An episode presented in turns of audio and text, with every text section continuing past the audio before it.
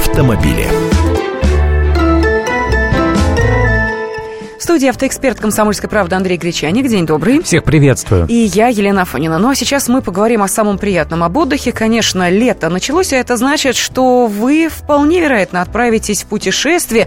Причем, а, во-первых, а, своим а, собравшись своими силами, ну и, во-вторых, будете передвигаться по Европе или по Азии, или, например, по Америке – на автомобиле, взятом на прокат. Действительно, чтобы лучше узнать любую страну, нужно отклониться от традиционных туристических маршрутов. Ну и, конечно, в этом смысле лучше всего взять автомобиль на прокат. Но, казалось бы, чего проще, однако и здесь есть свои хитрости и нюансы, на которые следует обратить внимание. Вот, собственно, об этом мы сегодня и поговорим. А вы, наши уважаемые радиослушатели, можете поделиться своим опытом. Может быть, действительно в какой-либо стране возникают сложности, о которых которых вы узнали на, на собственном печальном опыте и теперь готовы этим опытом поделиться с другими желающими отправиться в путешествие на автомобиле. Пожалуйста, телефон прямого эфира 8 800 200 ровно 9702. Но э, давай, Андрей, начнем с того, первые шаги. Вот э, я хочу прилететь в Европу, а дальше перемещаться вот в Европу, да, а дальше перемещаться на автомобиле. Первый, но не главный момент, но вот он вызывает большое количество вопросов. Всегда нужно ли получать международное водительское удостоверение? И тут начинается путаница, тут кто-то говорит, что вот старые права, вот эти карточки розовые были международные, а сейчас нынешние розовые уже не международные. Э, на самом деле все карточки любого образца, которые выдавали там 15 лет назад, 10 лет назад, которые выдают выдают сейчас, они не являются международными. Это национальное водительское удостоверение.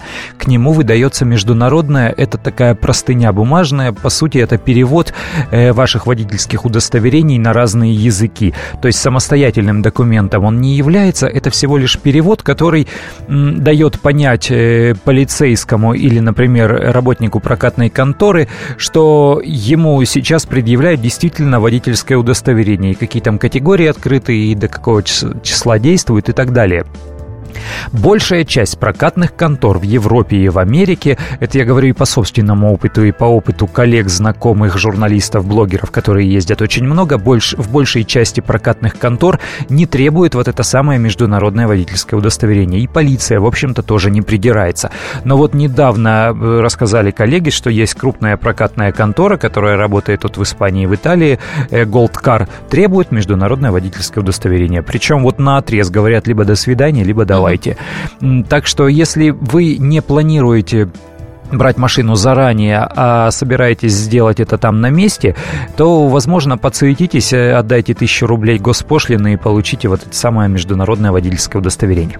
А, да, С этим проехали. Второй момент. А скажи, пожалуйста, а где машину забирать? Ну, хорошо, если я прилетаю удобно, вот, ты знаешь, среди рабочего дня, комфортно. А если это суббота и воскресенье? А если я лечу в какую-нибудь страну, где вообще сиеста есть, и непонятно, заберу я этот автомобиль, не заберу, где им его забирать, куда его потом ставить? Вот это очень важный момент момент. У нас же мы привыкли, мы избалованы сервисом. Вот россияне избалованы сервисом.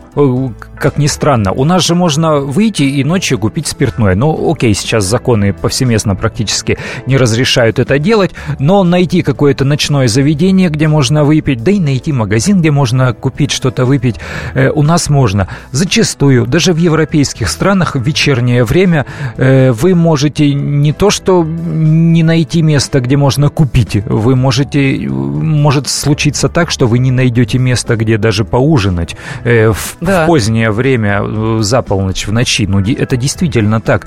Э, они уважают и права людей, они понимают, что за ночную работу нужно платить, э, ну и так далее. И то же самое, прокатная контора тоже может не всегда работать, она может в субботу или в воскресенье не работать, или, или работать какое-то ограниченное э, число часов. Самое главное, вот самый, самый важный момент. Если вам не нужно доехать там, я не знаю, вы прилетаете в Рим, а вам нужно в Неаполь, и вы для этого берете машину на прокат, ну, чтобы не на такси ехать, а самому еще что-то посмотреть. Или там, я не знаю, вы прилетаете в Австрию, а вам надо в Братиславу, э, в Словакию, там расстояние пустяковое, и не волнует, что это совсем другое государство, там и границы не заметите. Э, тогда, конечно, можно взять на месте в аэропорту, в любом э, нормальном аэропорту есть э, прокатная контора автомобильная, а зачастую даже прокатный брокер, который от, от ряда прокатных контор выдает машины. Но если вам нужно машину на прокат на несколько дней, на там 5 дней, на неделю, на 10 дней, всегда это нужно делать заблаговременно. Всегда. Вот здесь, отсюда, из России до вылета. Потому что мы же как, мы начинаем чемодан собирать за, за неделю до отпуска, пресс качать за сутки, а про машину вспоминаем, когда вот уже нужно, да, квартиру на сигнализацию ставить. Э, на самом деле в прокат прокатных конторах сейчас же горячая пора, сезон, может не быть той машины. А опять вот мы избалованы сервисом, нам кажется, вот я и привык здесь там ездить на, на Форде, я и там возьму Форд. Ничего подобного. Если это будет Испания, скорее всего, это будет автомобиль Seat. Если это будет э, там Юг, э, Италия, это будет, скорее всего, Fiat. Если это Германия, да, там будут э, и какие-то там немецкие машины, и BMW.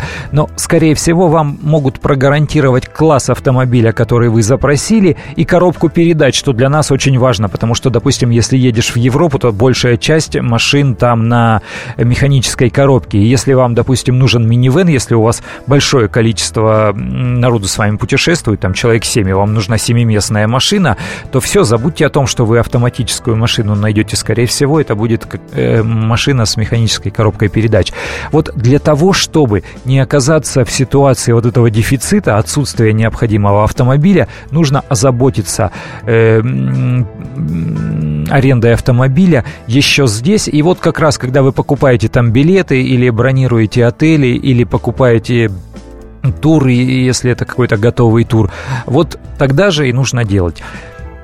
Как это делать? Через интернет. Э, есть полным-полно крупных... Вообще этот бизнес, он глобализован. Там крупнейшие игроки, которые все их имена знают. Это Авис, Hertz, Budget, Dollar, National, э, Sixt. Они работают и в России. Э, их сайты уже русифицированы. То есть можно напрямую обратить, обратиться к ним, если у вас много денег.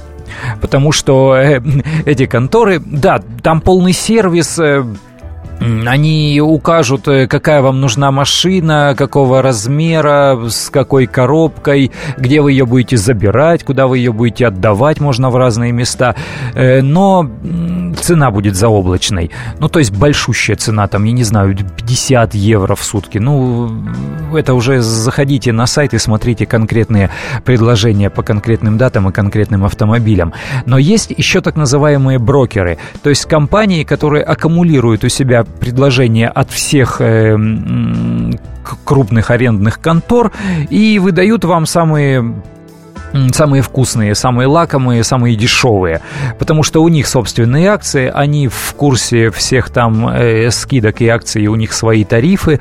Э, то же самое, просто в поисковик э, вводите аренда автомобиля или аренда автомобиля за границей, прям по-русски пишите, или там аренда автомобиля в Италии, куда вы едете, чем конкретнее будет э, запрос, тем конкретнее будет ответ. И есть конторы, вот э, Argus Car Hire, есть э, Renta Cars, э, это сайты, которые сразу вам, вот он запрашивает прям, где вы берете машину, на какой срок вы берете машину, и какого там вам нужна размера машина, и по вашим запросам, там минимум, там, я не знаю, 4-5 э, ответов на вопросы вы даете, и по вашим запросам он выдает уже, какие есть автомобили в наличии там, где вам нужно их взять, э, того размера, класса, который, которого вам подходят автомобили.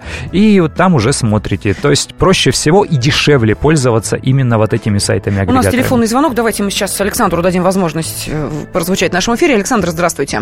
А, да, доб- добрый, добрый день. Добрый день. А, вы знаете, Андрей, я с вами немножко не соглашусь. В чем? В том плане, в том плане что лучше все-таки пользоваться, вот как вы сказали, проверенными компаниями Hertz, Avis, да, и ну, брендами. Почему? Потому что вы забираете четко в одном месте, можете отдать даже в другой стране. Да, да, да. Да, я, я лично пользовался Херцем, забирал в Испании, отдавал во Франции, без проблем, без вопросов. А друзья пользовались, знаете как, вот, э, ну, такими, как вы сейчас озвучили, дискаунтерами, да, которые были безумные проблемы при сдаче, при... Угу. Ну, то есть э, это просто безумно. Они пользовались брокерами или они пользовались маленькими прокатными конторами Маленькими, да, вот маленькими прокатными компаниями, вот, да. Вот это Спасибо. действительно, Спасибо, да, Александр. не рекомендую делать. Они подойдут только если вам нужен, нужна какая-то короткая поездка. Вот вы отдыхаете в отеле и там на один, на два дня вы берете машину, чтобы в окрестностях покататься. Да, действительно, для этого маленькие прокатные конторы годятся. Не более того, там очень много проблем, там могут и заморозить деньги на, э, на карте, там могут какие-то лишние платежи всплыть. Э, да, действительно, с ними нужно быть осторожнее. Вот те брокеры, о которых я говорю, они работают как раз с крупными э, прокатными конторами, как раз с именитыми. Просто у них свои тарифы, и они позволяют чуть дешевле и найти самые дешевые тарифы. То есть ищите в поисковике, в интернете и заблаговременно, самое главное, заказывайте себе автомобиль. Автоэксперт «Комсомольской правды» Андрей Гречаник был в студии, ну и также я, Елена Фонина. Хороших вам путешествий на взятом на прокат автомобиле.